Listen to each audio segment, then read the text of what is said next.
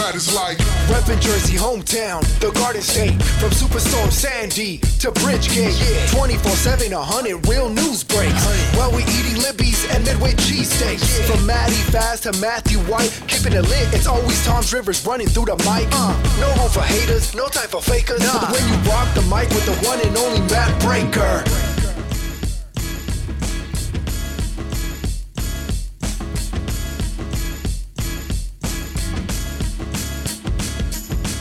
Welcome to the Make or Break podcast. I'm your host, Matt Breaker.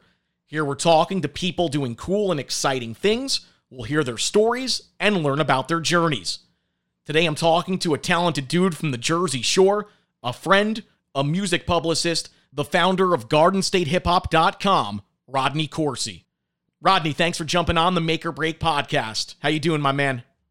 All is well, man. I'm, I'm blessed, Matt. Thank you for having me on your show.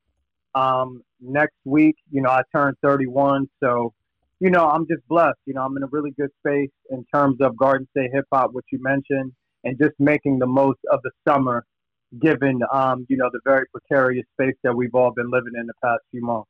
Seriously, and what are uh, some of the things you've been doing this summer?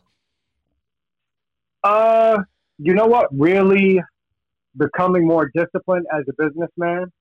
You know, really paying attention to my finances, Yeah. uh, organizing things a bit better, uh, trying to come up with new ways to, to earn revenue and be more creative and strategic.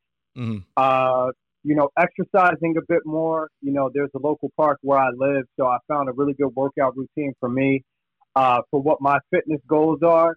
So I try to practice that three or four times a week. And also, you know, just really uh, strengthening the bond of the relationship I have with my girlfriend. We've been living together for a little bit over a year now. Mm. And, uh, you know, with so much time living in a space together, I feel like, uh, you know, our relationship has gotten, you know, so much stronger, you know? And, uh, Yeah. you know, you, you, you enjoy someone's company, but, you know, it, it can go one of two ways. You can either enjoy it or, or start to resent it and, or, or dislike it. Whereas, you know, with us being stuck in a house, we really enjoy each other's company. So our quarantine has been kind of fun.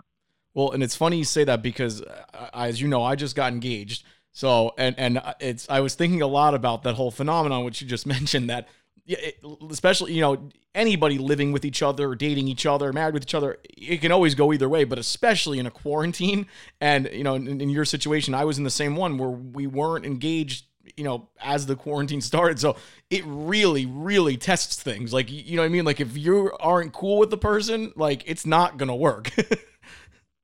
Right, right. And um, I think that's something we all don't think about, Yeah. especially at the beginning of uh, uh, of the pandemic. You know, um, I, I have friends that work in like the social work space or who are police officers, and uh, you know, domestic violence during this three month time period of lockdown, you know, it was very serious. You know, so I mean, given things that are going on in society, I'm surprised that a lot of news publications or even local media have picked up those type of stories because you know it's not something that people really think about too much. I know a lot of people as well who work in law enforcement and also um, in fields with mental health. So yeah, the domestic violence stuff, mental health stuff, a lot of that stuff is totally on the rise. And I know it's tricky because the news stuff that's going on with so much kind of heavy stuff from COVID stuff, protest stuff, and presidential stuff, it is so all consuming. It's real. It's unfortunately taking away from a lot of the day to day things that you're describing. Right, right. And that's great to hear, though, that, that it was able to help you refocus on on things because yeah, it it can go a lot of different ways. Let me just start from where we were at the top, and, and I, I said Garden State Hip Hop, and that's how I got introduced to you. And we ended up doing the A&R podcast. You did that with uh, our friend Angelo. I was behind the board on that one. But you know, how did you get into Garden State Hip Hop? Give me like a little bit of, of the backdrop of, of, the time period and what led you to do that, and just some of the steps you took with that. Yeah, absolutely. So this was after my freshman year of college, and um, you know, shout out to Delaware State University where I did my freshman year of school. But um, you know, this is around 2008, 2009. So we're talking about the height of the hip hop blogosphere. You had every publication from Nah Right to Dope Boys you know, Ill Roots, the list goes on and on of these hip hop blogs that the record labels began to rely on to sign and break artists. Um, so I spent a lot of times on those publications, but one thing I always noticed was that they didn't cover hip hop artists from Jersey. In particular, artists that I knew personally that had music um, that was suitable for those outlets, that was good enough. So um, it just popped in my mind one day, you know, Garden State Hip Hop, I should create my own blog, you know, to write about the artists that aren't featured on the bigger name publications. So that was one reason. The second reason was, you know, uh, prior to that school year ending, I would apply for internships at various record labels and boutique PR firms, and I would get little to no feedback because I had no experience. So, on one hand, I gave a platform to local DJs, rappers, and producers throughout New Jersey and the Jersey Shore specifically. And on the other hand, I created my own lane to uh, to develop, you know, my resume and establish some, credibility within the industry. So um, I ended up reaching out to a friend of mine from high school named Jonathan Edwards, talented uh, videographer, graphic designer. Um, he helped me build the foundation for the website. I pretty much came to him with ideas, and he would, uh, you know, visualize it for me. He would make the vision come to life. So he helped me build the site. Uh, we shot a promo video where I just talked about the launch of the website and my feelings about the hip hop space at that time. Um, we presented that, launched the website in January 2010, and uh, I've been pretty much rolling ever since. You know, made a name for myself with strong blog content, various events such as New Jersey Live, such as the Garden State Hip Hop Cypher. All of these things ultimately put me in a position to do what I'm doing now, which is working as a full time music publicist. That's awesome, man. And the part that really sticks out to me is, and, and, I've dealt with this in my own particular side of things here, with the experience part. It's a question I, I get all the time from people who are trying to start out and, and figure out whether it's eh, something with music, something with broadcasting, comedy, whatever it may be, is how you break in to these things where you need experience, but you can't get the experience until you have it. So it's like, you know, like you kind of have to figure out a way to create kind of lightning in a bottle. And that's, I feel like that's what you're kind of describing here.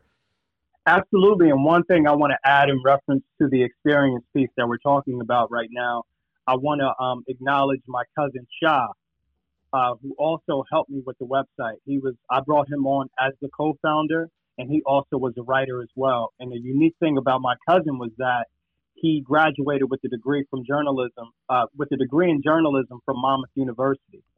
So as a side hustle, when he was taking his classes, he would write bios for local hip hop artists. So when I launched the website, he had already had a pipeline of talent throughout New Jersey that he had relationships with. Mm. So those were kind of like the first artists that I actually blogged about. So, um, you know, I just wanted to throw that in there because I mentioned John Edwards, and I don't want to forget about my cousin as well.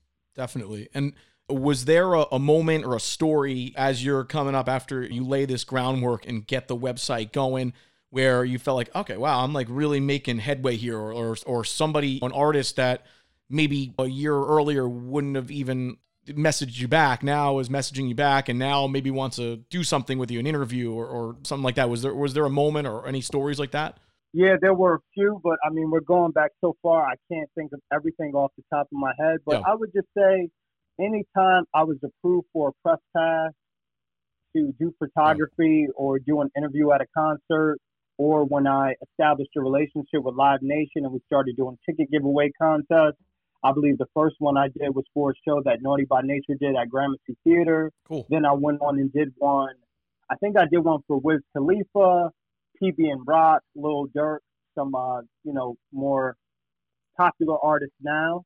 Um, but I would say I'm trying to think of one well, moment. You know, and get, getting your first press show. pass is a big deal, though. Too. Uh, it's yeah. that's a huge thing when you're when again when you're grinding to get to that point. It's a huge deal to get that press pass for the first time. Yeah, absolutely. You know, and just having all that access and being around yeah. artists. Well, it feels and, like you're being uh, a, given know, a key to the kingdom. Yeah, and I was just a guy doing this. I was still living at my parents' house at the time, and you know, two of my biggest, three of my biggest press events. I did Afropunk in 2013. I did Electric Adventure, which was kind of like the EDM with some hip hop artist festival down in Atlantic City. I believe that was summer 2015. But I think the one that's most memorable for me now that I think about it is Mac Miller's summer stage performance in Asbury Park. Oh, cool. uh, rest in peace to Mac Miller, but yeah. I had the opportunity to meet him, members of his team. He was kind enough to take a picture with the Garden State Hip Hop T-shirt. Um, got to see Meek Mill. Got to uh, meet some of the members of my, one of my favorite bands called The Internet. Um, so that was a really special day, you know, for yeah. a, a multitude of things. It's funny. I don't think I realized how respect people had for the platform until I became a little inconsistent with it. Or if I didn't produce, um, you know, I, I took a hiatus from the Garden State Hip Hop Cipher. I took a hiatus from organizing shows because I just came, I, I, oh. I got to a place where I became so frustrated personally with certain things yeah. in terms of trying to advance my career that I got a little discouraged. But so then that, that's the point where then somebody, you know, so people you don't necessarily know when they're paying attention, all of a sudden you drop off. And then all of a sudden they reach out and you realize, oh, wow, these people are paying attention. And I, you know, kind of really realize it. Right, right, exactly. To add on to, you know, getting the experience for the first time too, and, and then the access with, with the press pass is when again when in, when you're when you're sitting in your house and imagining all these things because I sure as hell went through too in, in sitting in Toms River in, in, my parents' house, my basement, all these things, thinking I had it all figured out and and just trying to desperately be seen or heard. Like for me, so going into a newsroom for the first time, and, and like you're saying, you go to to a big show for the first time, you just also get to just see how the real pros and people who you look up to actually do it. So you so maybe you're not going to get famous or rich off of that event, but just being able to see what happens and just how like kind of soak it all up is a really powerful experience. Absolutely. I couldn't agree more. And also, you know, even before I began my career as a publicist, I received the press releases from some of the um, important PR firms in Manhattan and, and, and Los Angeles. I would get those press releases. I would get those pitches. You know, so I had an idea of what a what a pitch angle what what a pitch was, what a what a good pitch angle looked like, the structure of a press release, what made a good press release, what made a bad press release. Um, so that was my unique advantage once I got into the business itself. You know, I had experience with PR people. I was going to events. I was building relationships with companies such as the Live Nation you know. So, like you said, you may not be earning a, a ton of money or anything, but you're gaining a wealth of, of, of knowledge and experience that's ultimately priceless. Well, and my my first real break in radio, uh, I, I became a morning producer at, at New Jersey 1015, and I, you know, I wasn't making a ton of money. I was waking up at 1.30 in the morning, working like a lunatic, and my dad was just like the access, the, being able to go in there not only get your stuff on the air, that's gravy, but just to see how see all the sides of it. He's like, just soak it all up. Soak up whatever you can. Not just worry about the on-air part. Worry, learn the production, learn the, you know, the the engineering, learn the editing on the programs, learn how to use all the equipment. Just like, you know, you're getting access to a newsroom and a studio. Take advantage of it. So, I mean, and I apply that to every facet of life. And, and I imagine it's the same thing where you, you know, you're just like be like that experience is is worth more than anybody can ever put a price tag on getting those experiences. And then when as you learn each side of a particular business you can apply it to other sides and like you know kind of cross pollinate in in different ways and and just keep building a skill set. Mm-hmm. Absolutely man. Absolutely who are some of the artists you're listening to or some artists that are out there now that maybe people don't know about you know things like that yeah, for sure. Um, to name a few locally, I would start with, uh, you know, my buddy GBM, Dana Beautiful Monster, Mr. Encore, Joe College. Who else? Uh, Alexander Simone, who's a local guy he, who happens to be Nina Simone's grandson. Okay. Uh, the list goes on and on in terms of local talent. National artists, I'm a big fan of Anderson .Paak right now. Um, he's one of my favorite acts. Uh, who else do I really like? Hmm, you kind of put me on the spot I, right I, now. I know, and I, I don't. I know you don't want to leave people out and offend anybody who may hear this. Uh, you know, well, yeah, no, but, oh, yeah, shout out to Off Top too. That's another local yeah. group. Well, they were they were yeah. You had them at we, we well. did we did that at my house too. It did uh off top Joe College. That was of, of the ones where I was just kind of like just taking it all in and behind the scene behind the board while you guys did your thing. Joe College, I thought he was really next level. He, he's he's good. yeah, for Solo sure, man. was really Um, good, who I, I've kind of become friends with from from all that uh those times. Like you know, but the, yeah, there were Solo, some really talented dudes. Talented dude, local OG. Yeah, Um, but in terms of national acts, you know, I mentioned Anderson .Paak, Run the Jewels, of course. I love Freddie Gibbs right now, everything that he's doing. Um, an R&B artist by the name of Sir. Uh, you know, one of my former clients, Jay Walt, kid out of Oakland, California. He just released a, a, crazy album called Yours Truly. Um, and just, you know, the Kanye's, the Kendricks, the Jay-Z's, the Nipsey's. Um, you know, the list goes on and on of artists that I'm listening to right now. I, I bumped Pop Smoke's album, rest in peace to him, uh, earlier this week. So uh, I, I'm all over. that's cool, man. And uh, of course, in addition to the the COVID lockdown and everything else, uh, you know, associated with that, which is still going on, and in many respects is maybe even worse than it was. You know, we got our area got hit with the first wave, and now it's kind of washing over the rest of the country, unfortunately. And I don't know where this is all going to end up, uh, in, in, you know, in terms of by school by school starting and all those kinds of things. But you know, then we had the the terrible tragedy with George Floyd. So tell me a little bit about you know what what you felt what, what you know the things that you were going through a- a- as you watched all of that unfold and then the, the subsequent protests Um, I was uh, I was upset to say the least, Yeah. but you know, very emotional. More more so to these most recent incidents than past ones. You know, I was affected by them, but I guess with everything we're experiencing as a society right now, you know, it just really stuck with me and sat with me, it, it, especially Ahmaud Al- Arbery's um, murder. I'm not sure if it's Yeah. Aubrey or Aubrey. I think it's Al- Aubrey. Disrespectful. yeah it's uh Aubrey. Okay.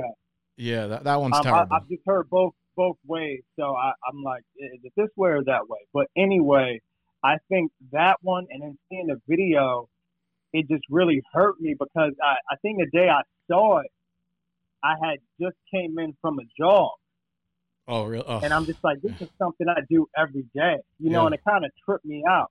You know, Mhm. God forbid something like that would happen in the state of New Jersey. You know, the South they play by their own rules, Yeah. um, so to speak. But um, uh, it just like you know, it's just really that, just just jogging. You know, Yeah. he's running. You know, it's just it was something about that that really broke me a little bit. And uh, you know, then when when the, the uh, when everything that took place with George Floyd, it just hit me like a ton of bricks too, and uh, it really motivated me to really, uh, you know, express myself. You know, I, I, I felt I felt those experiences just like I felt experiences of the past, such as Trayvon Martin, Tamir Rice, Michael Brown. The list goes on and on. It's, it's way too many names. Um, but I felt that. But it, it's a little different now, as I said, because we're all in this lockdown together, and it's almost inescapable. Because you can't go to the gym, you can't go out to dinner, you can't go meet up with meet up with friends.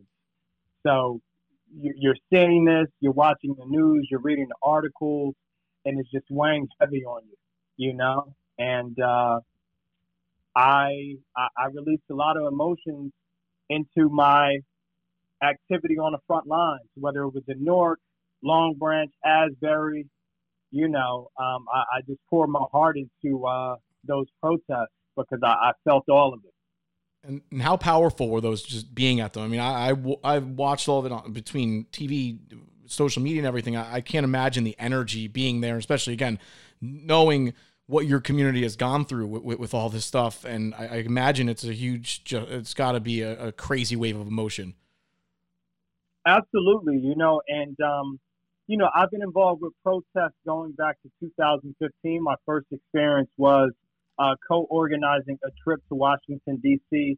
to hear Minister Louis, Louis Farrakhan speak, um, and then again in 2016 or 17 when we rallied in protest outside of the NFL headquarters in Manhattan in support of Colin Kaepernick.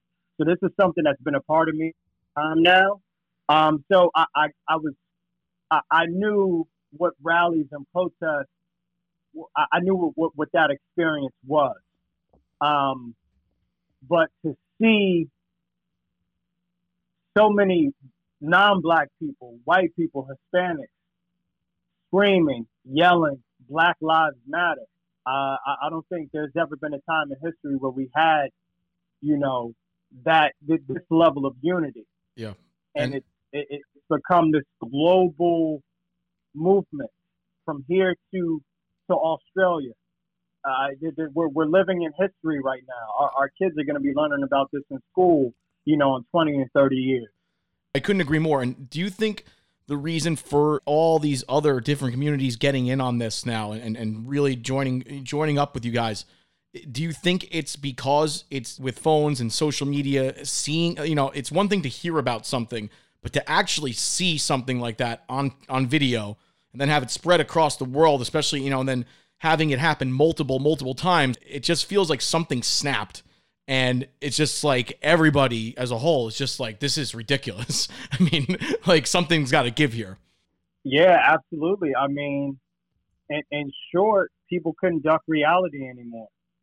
Yeah you know and it was just uh, from the bird watcher in central park to ahmaud aubrey to george floyd to breonna taylor and uh, almost on a weekly basis where we're, we're, we're hearing about other victims of uh, police brutality or just hate crimes. Uh, we, we're, we're, living in a space now where you can't duck these things. You, you can't avoid it. You can't turn the other cheek anymore mm. because we're all in this together. You know, it's on your Facebook news feed. It's on your Twitter timeline.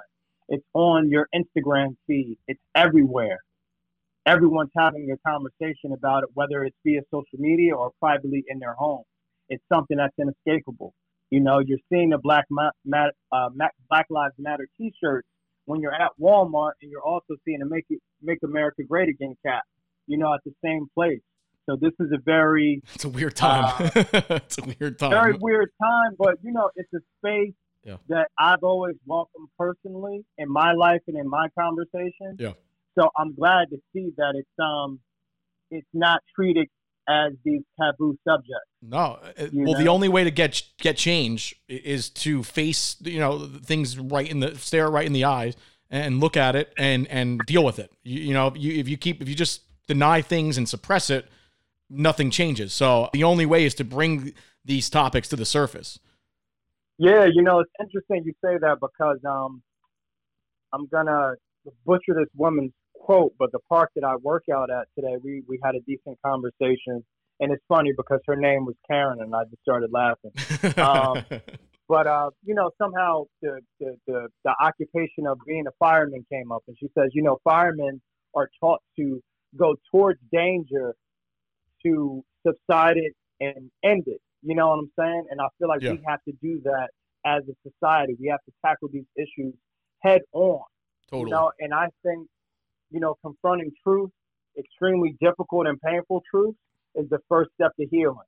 So I, I embrace all this stuff. I really like what's going on. And I really have my, my eyes and ears open to both sides of the discussion. People who are opposed to the Black Lives Matter music.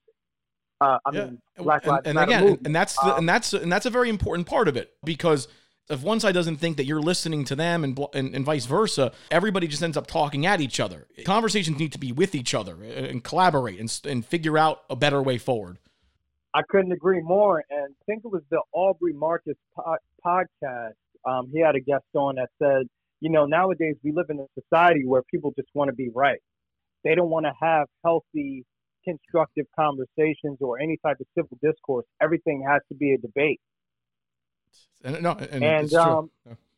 yeah. for sure, man. So I think now it's just a, and you know, a lot of people, a lot of the rhetoric that I see on social media and conversations with my friends is that they're shifting to a space where they just want to listen and learn.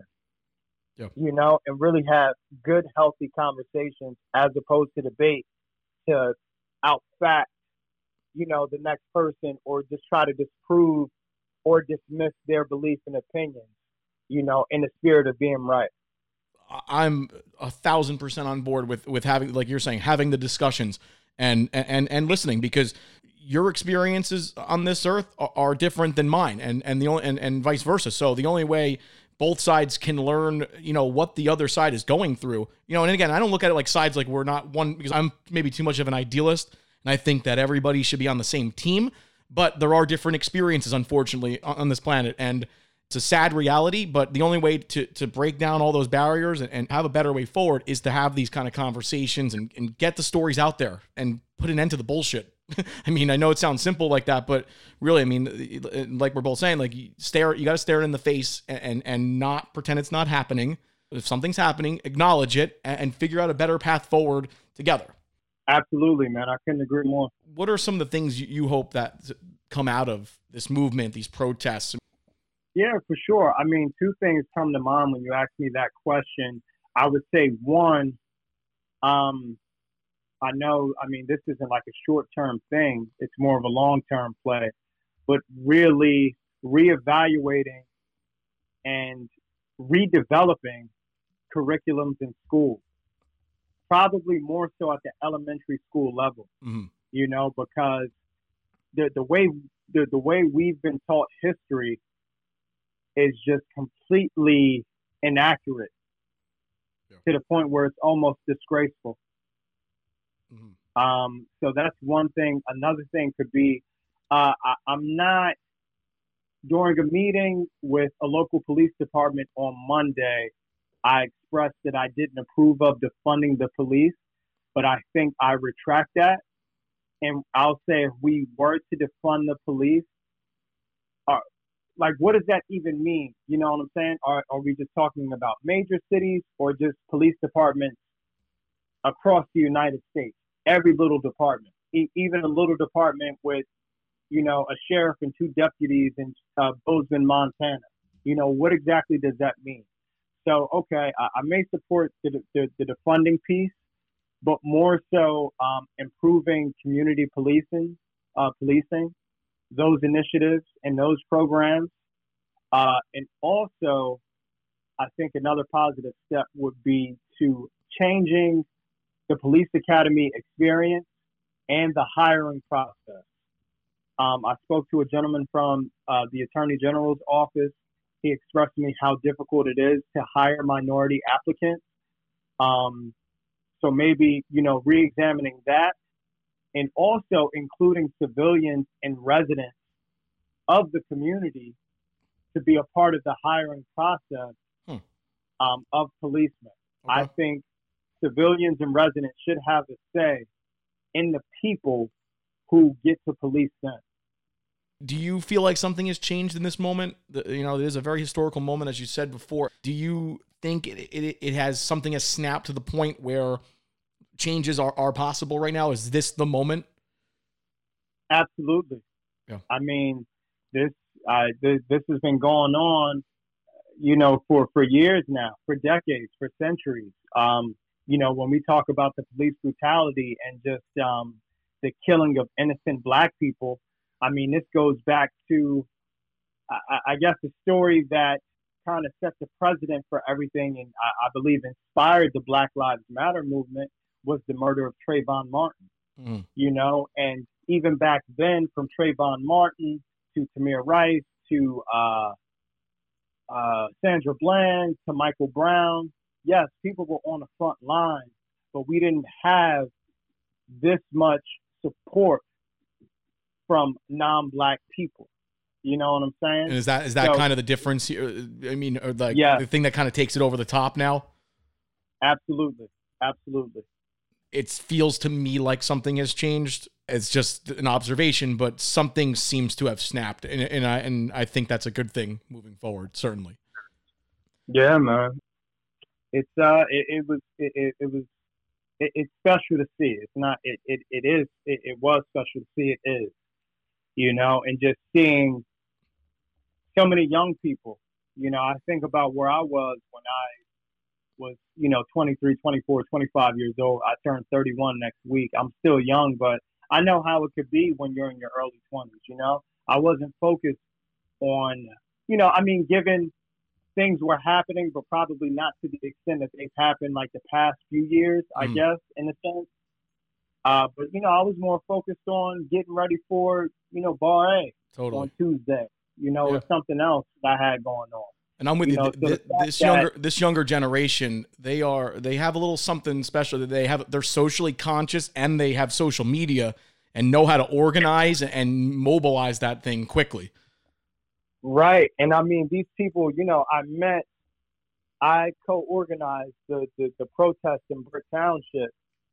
So I got presented with an opportunity to sit with Congressman Andy Kim. Yep. So I got to sit with him and some other organizers from uh, Ocean County and Burlington County specifically. And uh, I mean, the youngest organizer was 18, a recent high school grad, and the oldest was 30, which was me. So, I mean, we're talking about a range of people from 18, 20, 19, 20, 21, 22, 23 who took it upon themselves to organize, to step up.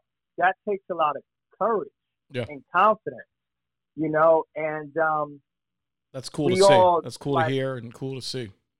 yeah, and one thing we all had in common was that this has opened up kind of like a new lane for all of us, where we're getting involved in local politics, these social issues. You know, two two women I met, they're pushing to, to have the curriculum changed at Marlton Middle School. These are two college students. So it's interesting interesting to see what these tragedies has inspired in so many people, not just in New Jersey, but throughout the world.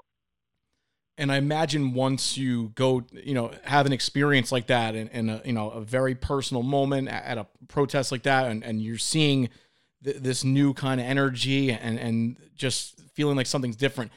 You know, I imagine for all people involved, it's tough to kind of go back to life before that. you know, I mean, I'd have to imagine that's how it would be. Yeah, I mean it's no um crack the joke because I'm sure you've seen some of the footage I've shared on my socials of me being on the front lines, and Yeah. it's like Yeah. just you knew people are following you, new people are engaging with with your content that you post, and it's just like, you know, I, I said a joke. I'm just like, you know, now people are gonna have a certain expectation of me because I've taken these positions and, and expressed myself in terms of how I feel about what's going on. So it's just interesting. believe me, I've covered enough news stories that oftentimes in the worst tragedies and the worst crises and, and the worst times, you see the best parts of humanity come out of it. And, and I feel like even in the, in the dark, dark times that are going on, there's something happening, there's something kind of palpable, and you're seeing this amazing side of humanity that uh, coming together and then you know you add in the, the technology to be able to organize and mobilize it like this i mean it's pretty you know it's pretty special to see it all kind of coming together in real time. It's it's pretty Yeah. powerful stuff. It really is. And uh, all right, so uh, I just wanted to get on just to one more thing. We're still in a lockdown here, and who the hell knows when this is all going to uh, to to change a bit. But do you do you think indoor live events come back anytime within this year, or, or are we looking way past into next year? I think we're I think we're looking way past into next year, and I say that because things just can't go back to normal. There's no way. I mean, look look at the steps we're taking with dining, you know, and shopping malls. So uh, imagine these music venues, standing only Yeah. music venues. You know, it's uh, it's gonna have to be reevaluated, man, because i i if it's not, we're gonna have the same spike that we're seeing in all these other states.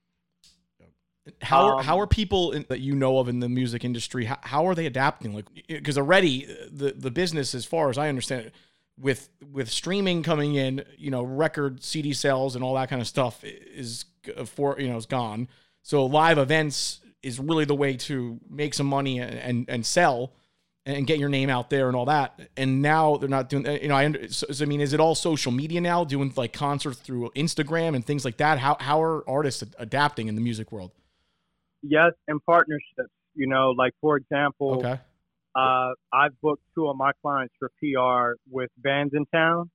Mhm. Bandsintown has been doing these awesome uh, live music concerts. So, uh, like for today, I'm actually doing one with a client who performs at 4 p.m. Eastern time. Um, so it's a lineup of all hip hop talent, and it's live streamed concerts from their home studio, from their bedrooms if they wanted to perform there, or anywhere, you know. Yeah. And uh, you know they have digital tip tip jars, so you can tip Oh, the okay. artist or you can tip a charity that they're passionate about. So Okay. companies like Bandsintown are doing creative things like that to help artists, both developing and national acts. Um, I saw that Genius is doing a concert. I believe it's today or tomorrow with Wiz Khalifa with a really cool virtual concept to engage their viewers. Oh, cool. So everyone is really tapping into their creativity. Yeah. Um, I haven't seen much as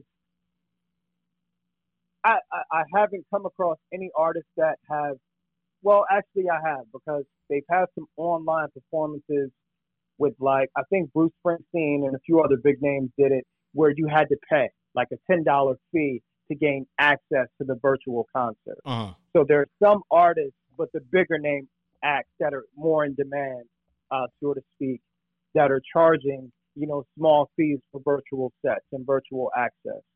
But most of it has been free or, you know, optional donations.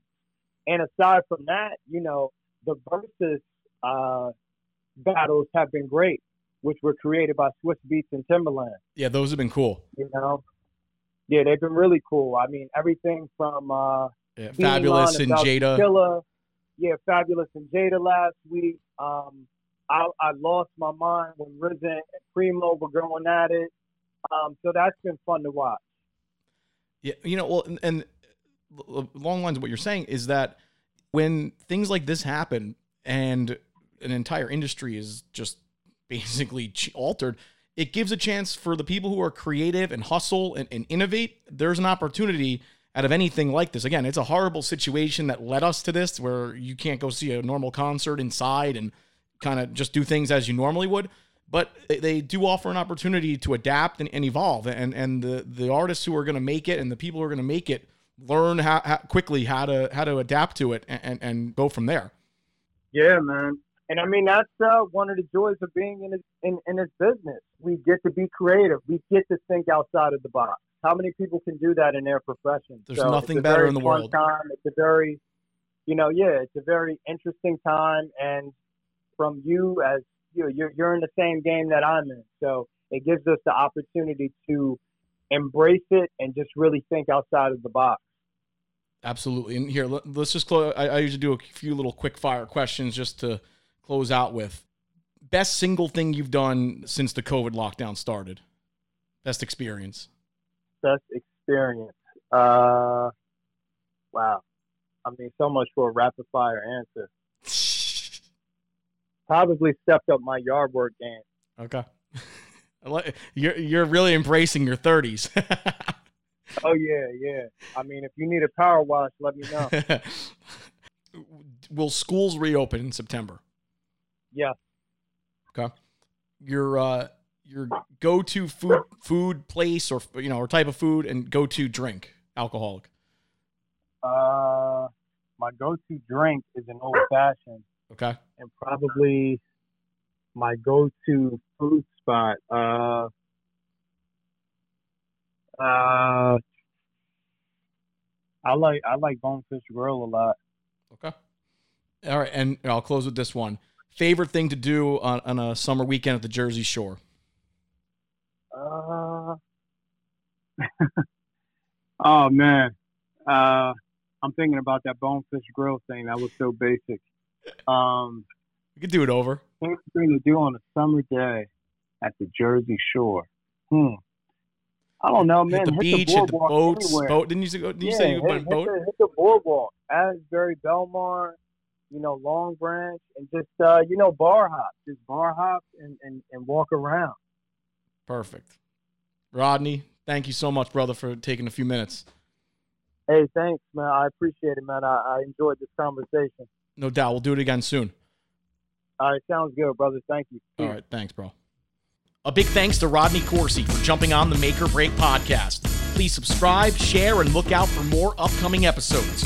I'm Matt Breaker. Thanks for listening.